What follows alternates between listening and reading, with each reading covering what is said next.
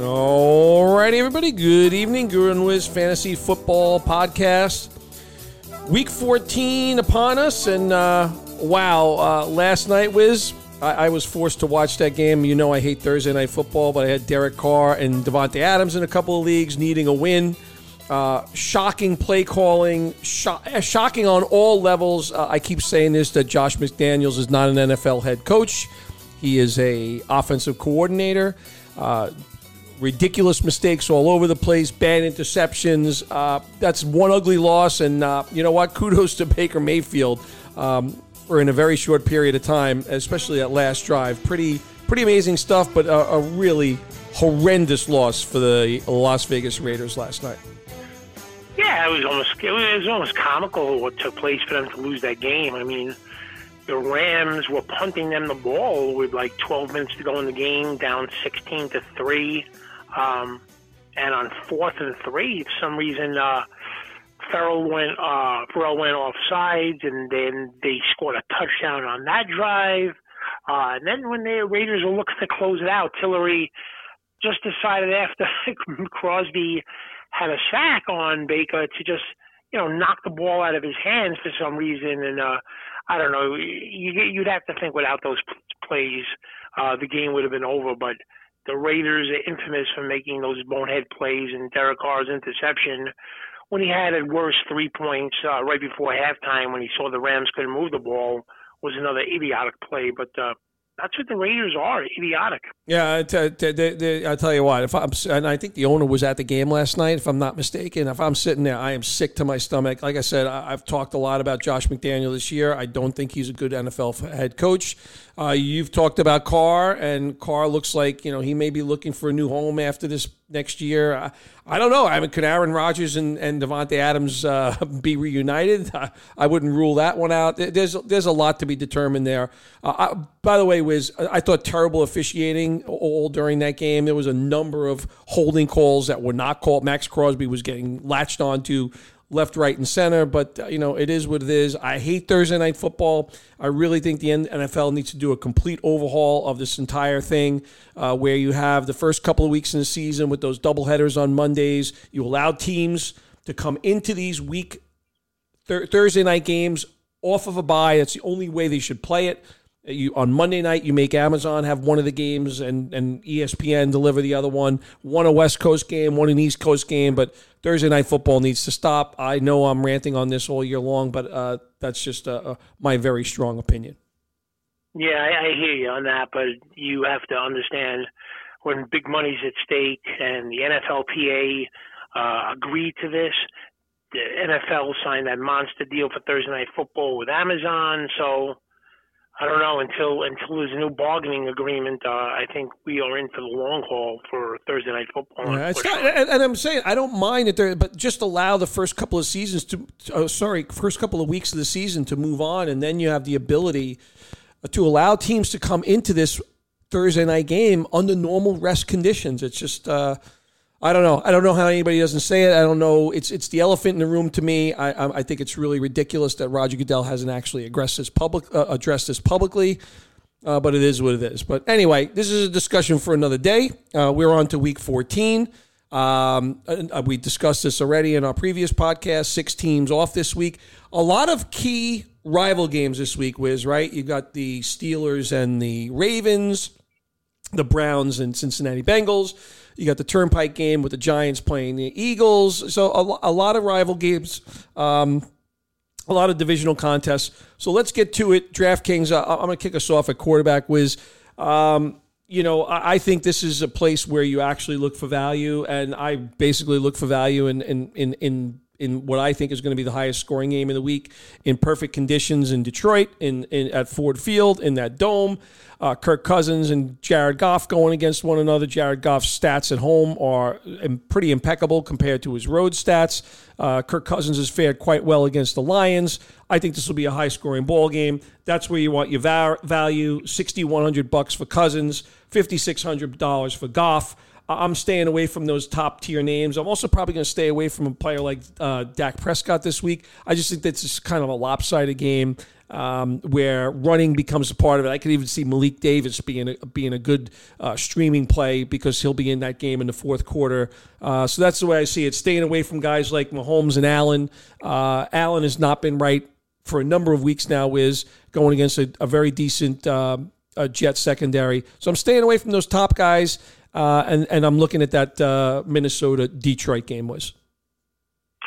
Yeah, I'm seeing. I'm going to see all the top guys as well. I mean, for you know, for all for specific reasons. Josh Allen uh, has not really been able to connect on the deep ball. The Jets are good uh, defensively. Weather. Uh, Mahomes is coming in, in this game against Denver. They've they've typically played Kansas City pretty tough in some of these games defensively.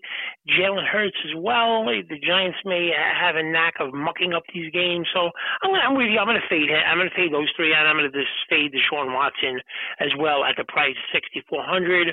Agree with you on Goff.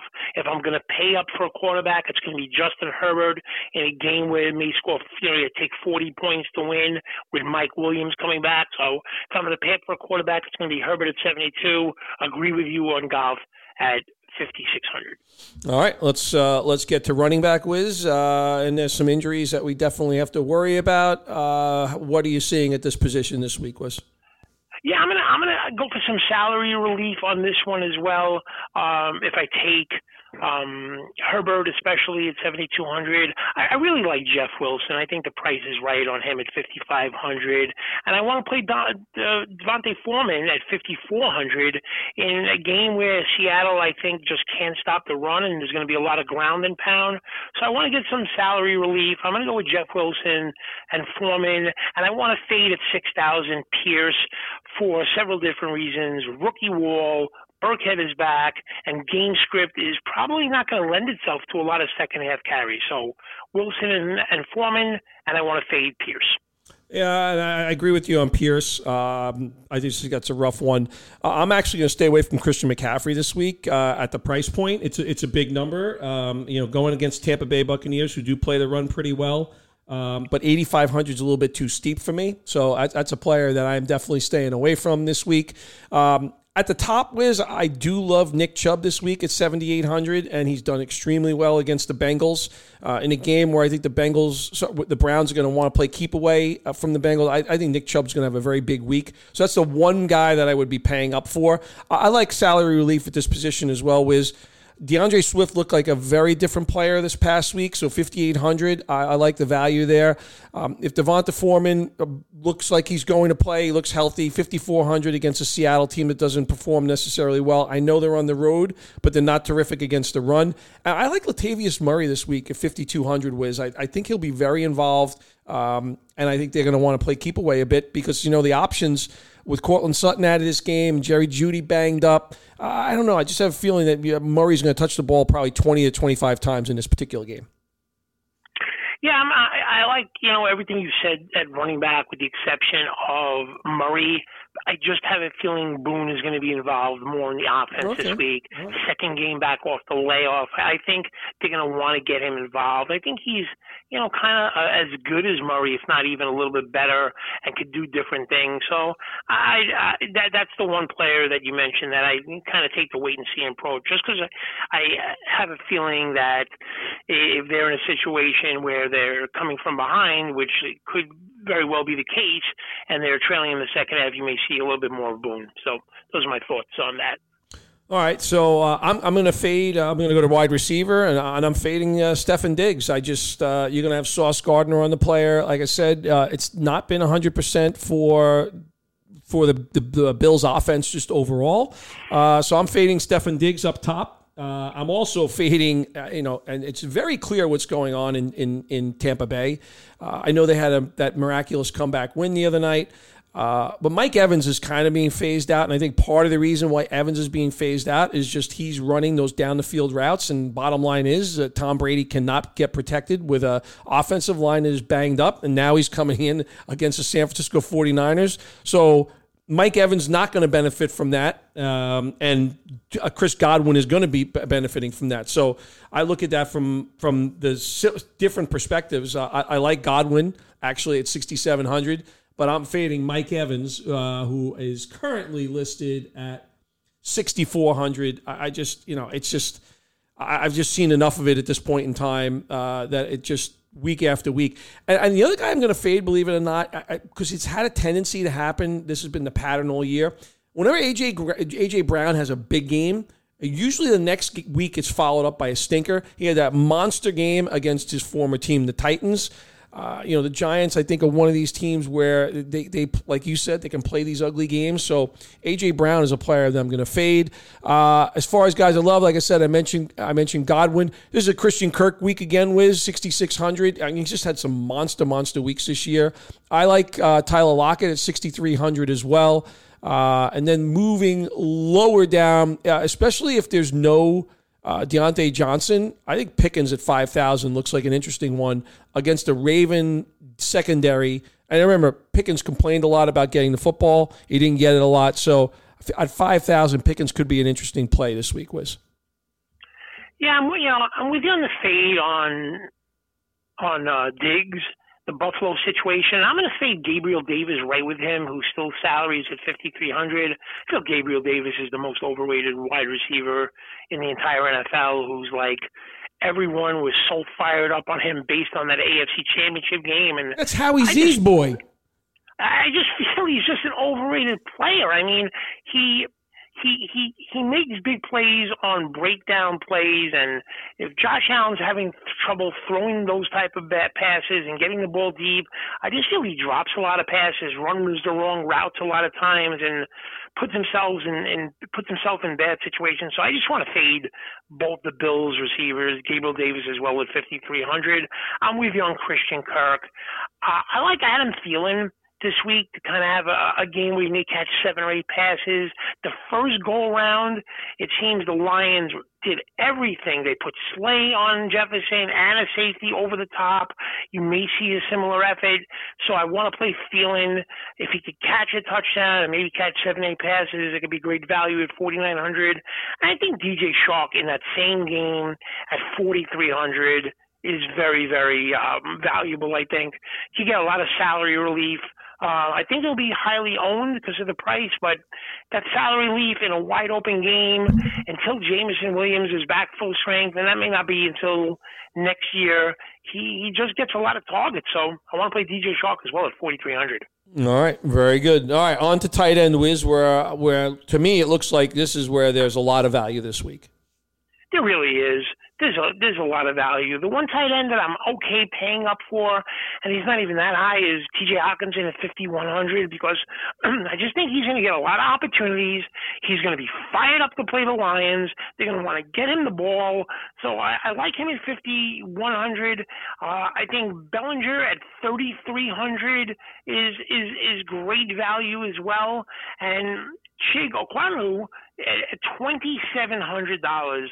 Um, I think is just tremendous value in a game which you know Burks is out, so I got to play Chig Okonkwo in this game at 2,700. And uh, and uh, as far as the fades go, I don't really have any fades because I think the guy's at a high price, going to do something. So instead of really having a strong fade, I just want to get value in. Uh, and and look for uh, tight ends at lower prices. Yeah, the guy keeps falling for me, Wiz, and, and it's starting to reflect in his salary every week. And you may see him doing a lot more blocking again this week, especially the rookie going up against a decent defense. George Kittle keeps falling, just the, kind of the way they're being, yeah. the way they're using him.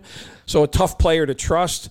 I'm, I'm slightly concerned about Andrews, but but last year when Huntley and Andrews played together, uh, uh, uh, they managed to have a couple of big games together. But this is a tough ball game. You you we always know what the Steeler uh, Ravens games look like. They're kind of you know big big time fist fights. Uh, I expect that game to be kind of a similar type uh, pace of play uh, this particular week. I agree with you on on on, on Bellinger at 3,300. I agree with you on Okonkwo. Uh, that's where you can get tremendous value. I actually love Greg Dulcich this week uh, at 3,400. I think that price is completely ridiculous. He's basically playing wide receiver for this team, uh, and you know they're going to be playing from behind. So uh, th- those are, those are the players that I like. Was Alrighty, uh, break the slate. Uh, so I have two break the slate guys, and uh, one is a player that well, both players have been mentioned, but I, I want to sprinkle in some Malik Davis this week for the Cowboys at 4,200.